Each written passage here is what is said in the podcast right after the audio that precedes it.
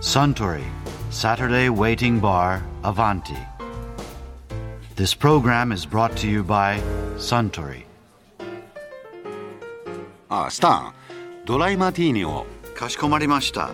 あマティーニを作る時レモンの皮を薄く切って豆腐から外側の黄色い方をグラスに向けて2つに折りますよねあれって何か効果があるんですかゼストと呼ばれる果物の皮の油分が目に見えない細かなスプレーになって表面に飛んでるんです。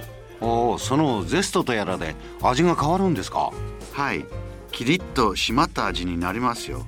はあそうですか私はまた長いこと何かのおまじないかと思ってましたよ おまじないですか？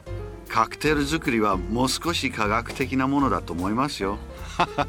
ですよねああそうだおまじないといえば以前カウンターのあちらの席で西洋先生術研究家の鏡隆二さんがこんなお話をされていましたよね。なんか運を良くしようと思えばとか、ええ何かここ一番ちょっとパワーが欲しい時とかっていうのでやっぱりおまじないですよね。マジないですよね。あのさっきもちらっと言った星蘭の古い暦にはね、もうすでに100年ぐらいの前のコレクションして持ってるんですけども、イギリスのね、おかしいのはねもうすでに幸運を呼ぶペンダントの通販とかやってるの。おかしいよね。そんな時代に、うん。もちろん今よりも高いですけども。ラピスなんとかとか。そうヒランヤパワーで。みたいなそうそう。そうそうであの頃のペンネームもおかしいしねやっぱり昔100年ぐらい前の今の今の、まあ、鏡隆二も相当変な名前ではあるんですけど 今の占い師の人たちの名前ってすごく面白い名前多いでしょ？でそれに近い感じでカンバーランドの女王とかね。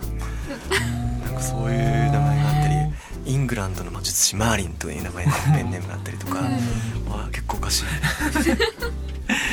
でもそのやっぱりイワシの頭も信じって日本語では言うけど、ね。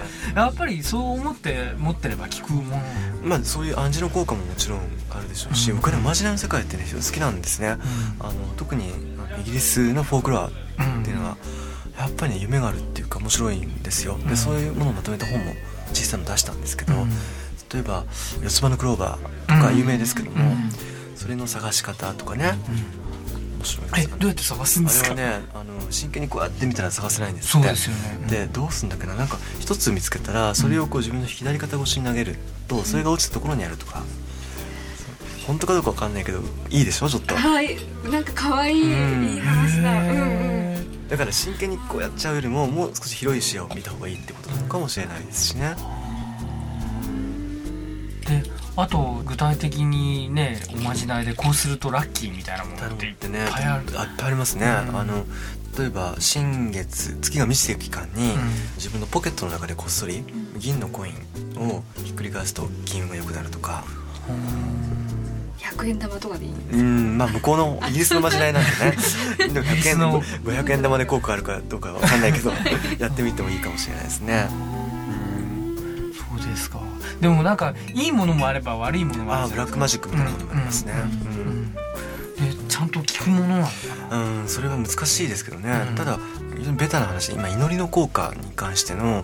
あの医学的な研究ってあるんです。うん。でこれは効果あるっていう結果出てるんですね、うん。一部ではあるんですけども、うん実際にある人のためにがんの患者の方とか回復をみんなでお祈りしてあげた場合と、うん。そうじゃない場合と、あの治癒率が違うって話が実際にあって、うんでこれは祈りにパワーがあるのかそれともその人が祈ってもらってるってことを思えたから効果があるのかわからないですけども、うん。でも実際にねおまじないとか魔法っていうのは技術とは違うわけですよ。技術っていうのは誰が何回やってもできるっていうのが技術なんですね。でおまじないとか祈りっていうのは叶わないかもしれないけどもやるっていうのが一番大きな違いだと思うんですよ。でそこはすごく大事なところで、おまじないとか魔法を技術だっていうふうに勘違いしちゃうと、突然興味がなくなるっていうかつまんないって感じになっちゃう。あのやらざるを得ないのがおまじないだと思うんですね、あのね女性の方なんか思い出あると思うんですけどトランプ占いとかタロット占いとかやりませんでした？なんか小さい時。トランプはやりました。ねでうんほら初恋の人なんか出てきた時に こうないんかこう山形並べて13になるといいとか。ねやるわけでしょ。でそれってほら1回しかやっちゃダメとかってよく書いてあるんですよ。正しい結果を出すためには。だけど1回でやめられないじゃない？ね。だからあの悪い結果出たらあれおかしいもう一回やってみよう。とかいい結果が出たら出たでん。本当かしらもう一回やってみようとか。うん。でそれってあの決して占いを信じてるわけじゃないじゃない。厳密に言うとねだけどうん。あの信じてないわけでもないうん。わけですよね、で自分の気持ちの中でモヤモヤしてどうしようもない感じでやめられなくなっちゃって、やってもしょうがないこと分かってるんだけども、やっちゃうっていうのがごまじないとかお祈りだと思うんですよ、なるほどねでもまあこうやって我々はバーでこうウイスキーを飲みながら話してるわけだけど、お酒にまつわるみたいなたくさんありますね、うん。うん。やっぱりお酒って昔から聖なるものうん。でしたしね、うあの例えばね昔ギリシャとかローマの時代、うん。ギリシャローマの時代に、あのワインを使って占いをしてるん。のがあるんですよ、うん多分グラスに入ってるワインだと思うんですけど、うん。それを的に向かってバッと投げるんですって、それがちゃんとうまく当たればうん。叶うとかね、へえあそんなのがあるんえだ、うん。でイギリスなんかではねやっぱバーの本場みたいなところでえいううん、ただね、えっと、イギリスのパブっていうのは男の社会だったんですね、ん。長らく、ん。だからやっぱあんまりその占いとかまじないの話って出てこないうんんですけど、うん。だからその代わりほら紅茶占いっていうのはすごく盛ん。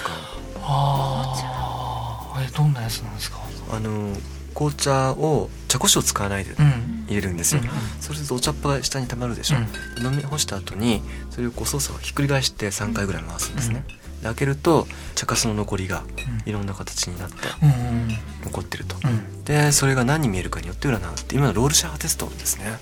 はあ。インクのシミを見て心理分析するってあるでしょ。あれに近いんです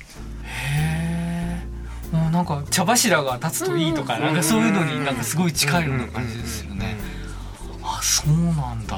あとねそうだ思い出した。例えばその15世紀のイタリアのう話なんですけども、メランコリーの患者ん、うん。の人にはワインを勧めたりしてる。メランコリーの患者って要するにまあ今のうつ病に近いね。うん。でどうしてもこうデスクワークが多いタイプの学者とか哲学者とか、うん。そういう人はこう暗くなりがちじゃないですか、うん。でそういう人はワインっていうのは太陽の力を呼び起こす力があるんですって。うん。でそれとか音楽を聴けとか、うん。日光に当たれとか。う、ん。でお酒を飲んで音楽を聴きなさいっていう、そういうあの養生君みたいなことをうん。神学者は書いてるんですね、なるほどね。じゃあちょっと我々も赤ワイン作りましょうか。そう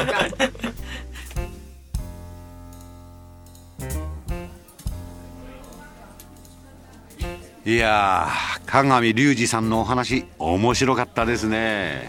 あスター。ドライマティーニをもう一杯。かしこまりました。ところで私と一緒にもっと聞き耳を立ててみたい方は毎週土曜日の夕方お近くの FM 局で放送のサントリーサタデーウェイティングバーにいらっしゃいませんか？面白い話が盗み聞きできますよ Suntory Saturday Waiting Bar Avanti. This program was brought to you by Suntory